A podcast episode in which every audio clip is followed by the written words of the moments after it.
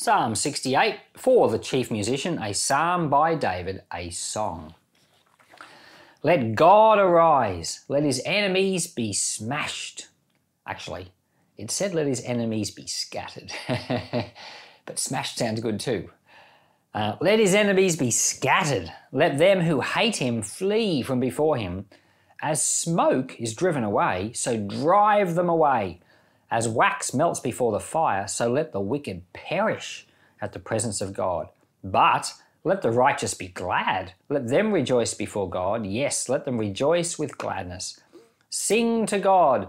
Sing praise to his name. Extol him who rides the clouds. To Yah, his name. Rejoice before him. A father of the fatherless, a defender of widows, is God in his holy habitation. God puts the lonely in families. He brings out the prisoners with singing, but the rebellious dwell in a sun scorched land. God, when you went out with your people, when you marched through the wilderness, the earth trembled. The sky poured down rain at the presence of God, at the presence of God, the God of Israel. You, God, sent plentiful rain. You confirmed your inheritance when it was weary. Your congregation lived therein. You, God, prepare your goodness for the poor. The Lord announced the word. The ones who proclaim it are a great company. King of armies flee, they flee. She who waits at home divides the plunder, while you sleep among the campfires. The wings of a dove sheathed with silver, her feathers with shining gold. When the Almighty scattered kings in her, it snowed on Zalmon. The mountains of Bashan are majestic mountains. The mountains of Bashan are rugged. Why do you look in envy, you rugged mountains, at the mountain where God chooses to reign? Yes, Yahweh will dwell there forever. The chariots of God are tens of thousands and thousands of thousands. The Lord is among them from Sinai to the sanctuary. You have ascended on high, you have led away captives, you have received gifts among people, yes, among the rebellious also, that Yah God might dwell there. Blessed be the Lord, who daily bears our burdens, even the God who is our salvation. Selah. God is to us a God of deliverance. To Yahweh, the Lord, belongs escape from death. But God will strike through the head of his enemies, the hairy scalp of such a one as still continues in his guiltiness. The Lord said, I will bring you again from Bashan. I will bring you again from the depths of the sea, that you may crush them, dipping your foot in blood, that the tongues of your dogs may have their portion from your enemies. They have seen your processions, God, even the processions of my God, my King, into the sanctuary. The singers went before, the minstrels followed after, among the ladies playing with tambourines. Bless God in the congregations, even the Lord in the assembly of Israel. There is little Benjamin, their ruler, the princes of Judah, their council, the princes of Zebulun, and the princes of Naphtali. Your God has commanded your strength. Strengthen, God, that which you have done for us. Because of your temple at Jerusalem, kings shall bring presents to you. Rebuke the wild animals of the reeds, the multitude of the bulls with the calves of the people being humbled, may it bring bars of silver. Scatter the nations that delight in war. Princes shall come out of Egypt. Ethiopia shall hurry to stretch out her hands to God. Sing to God, you kingdoms of the earth. Sing praises to the Lord. Selah. To him who rides on the heaven of heavens, which are of old, behold, he utters his voice, a mighty voice. Ascribe strength to the Lord. His excellency is over Israel. His strength is in the skies. You are awesome, God, in your sanctuaries. The God of Israel gives strength and power to his people. Praise be to God. Well, that was a longer psalm than some of the ones we've had recently. And um, this psalm, um, it seems to um, have been written by David at a time when David had just become the king. Now, um, sometime you might be wondering, how do we know that? and for quite a lot of the Psalms, there's a context to them. And I've often will I've often been saying what the context is. So sometimes we know the context because it says it in the, the title. The title will be, you know, like a psalm when David was fleeing from Absalom or something like that. Sometimes we know the context from what's in the psalm. And uh, like Psalm 42, we were able to work out the context. We worked out, you know, where it was written, who it was written by, all of that. And um, so this psalm, it would seem to be one like that. We work out the context based on what's in it. And so this is a psalm of David, and it seems to have been written at a time when David had just become the king and he had just started to smash all the nations around him. So, you know, because, for example, if David had written this psalm when he was old, when he'd been a king for a while, well, the enemies were already defeated by then. If he had written this before he was the king, some of the things wouldn't quite fit with that either. So it seems to have been written at a point where he's rising up to say, Lord, arise, let your enemies be smashed. So that seems to be the context. So occasionally, Bible experts, uh, they're kind of like going with what seems right. So, what we seem to have here is a psalm that's like a great, great psalm of praise. It's very high praise, saying how wonderful God is, how powerful He is, and telling Him to rise up and smash His enemies. So it says here, verse 1 Let God arise, let His enemies be scattered, let those who hate Him flee. Well, who's God's enemies? Uh, at the time that David was writing this, he was thinking it's the Philistines, it's the Moabites, the Ammonites, Girgashites, all those groups, Edomites. Um, well, but now when we read this psalm, you know, we're New Testament believers and we realize God's enemies, it's the schemes of Satan. It's the lies that people believe it's the false traditions and it's it's things in the church like pride and jealousy. These are all his enemies. We want them smashed and driven away so that god will have his way. And the prayer let god arise is a great great prayer of praise. Verse 2 it says as smoke is driven away drive them away. As wax melts before the fire let them perish.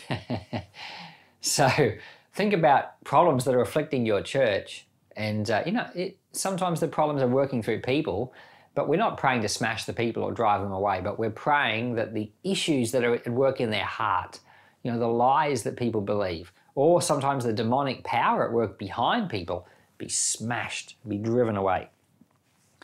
There's a church in uh, the United States called Morning Star, Morning Star Ministries. It's in, um, it's either North or South Carolina and uh, they put out some worship albums and uh, they put out an album in the early 2000s and it, the album was called worship.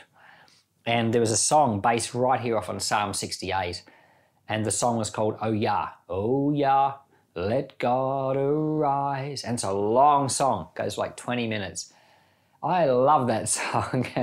So just reading psalm 68 reminds me of it you should go on to um, you know YouTube Music or somewhere and just type in "Oh Yah." Yah is spelled J A H. J has got the Y sound, and um, you know "Oh Yah" Morning Star Ministries and listen to that song. Great, great listen. And um, verse six it says, "God sets the lonely in families." He brings the prisoners out with singing, but the rebellious dwell in a sun scorched land.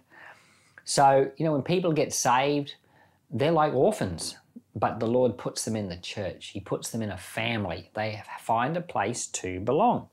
He delivers the prisoners. Now, these are people who have been bound by sin, bound by things like unforgiveness, bitterness, and pride. And their lives ruined by their stinking thinking or their bad attitudes, and yet the Lord delivers them, and the prisoners go free.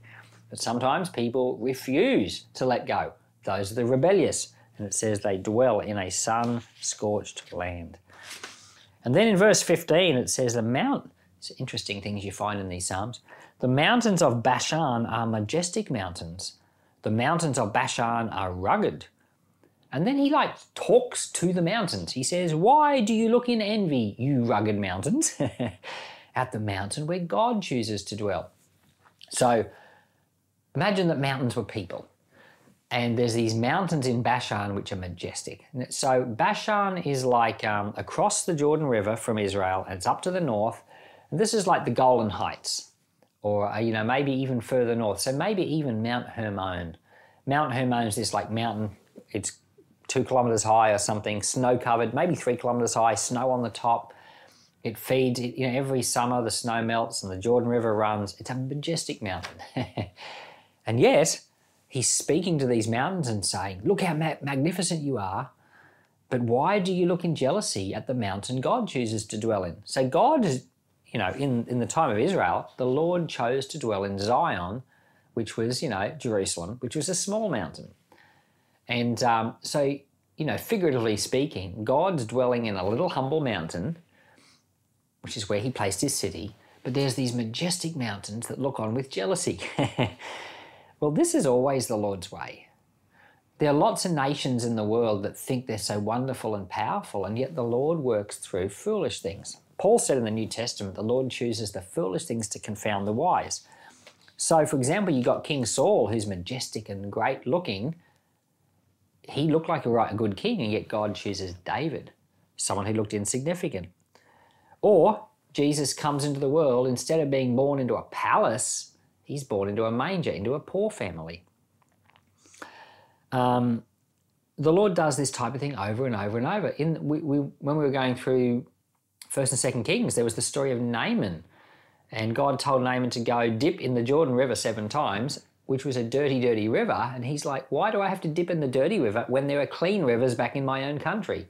Well, there again, God's choosing a lowly thing. And so that's what we've got here with these mountains. We've got these majestic mountains, and the psalmist talks to the mountains. Why do you look in jealousy at the place where God chooses to dwell? So, this whole psalm is basically saying, you know, God has chosen some lowly stuff, like little old Israel surrounded by all these magnificent nations. And, and yet, Lord, you arise, smash your enemies, let your power be at work. And then it ends in verse 19. Well, that's not the end, but it's the last verse I have a comment here for. It says, Blessed be the Lord who daily bears our burdens, the God who is our salvation. And Jesus does do that. He daily bears our burdens. In the New Testament, Christ said, Come to me, all you who are weary, and I will give you rest. So Christ bears our burdens. So we've got a God who smashes our enemies. And uh, our problem is we tend to just drift through life. We don't tend to live with faith. We don't tend to live with praise or live with this kind of perspective of our God as the all powerful one. We notice the humility, the humble circumstances of our own life, and yet we don't realize that God has chosen our humble, humble circumstances to dwell in and has not chosen the fancy circumstances that we see all around us. God's with us. He's not in some of that fancy stuff. And so we have a amazing, powerful, wonderful God and he daily bears our burdens. We have a lot to be thankful for. To be truthful, this Psalm 68 was a longer psalm and there was a lot in it. It's worth another read and it's worth a bit of time to think about and consider. Lord, in the same way that David was raised up to being the king and he took his armies out and smashed all his enemies around, I pray in our own lives the strongholds of sin and evil and all these things would be smashed. Deliver us, Lord, from our enemies too. In Jesus' name, amen.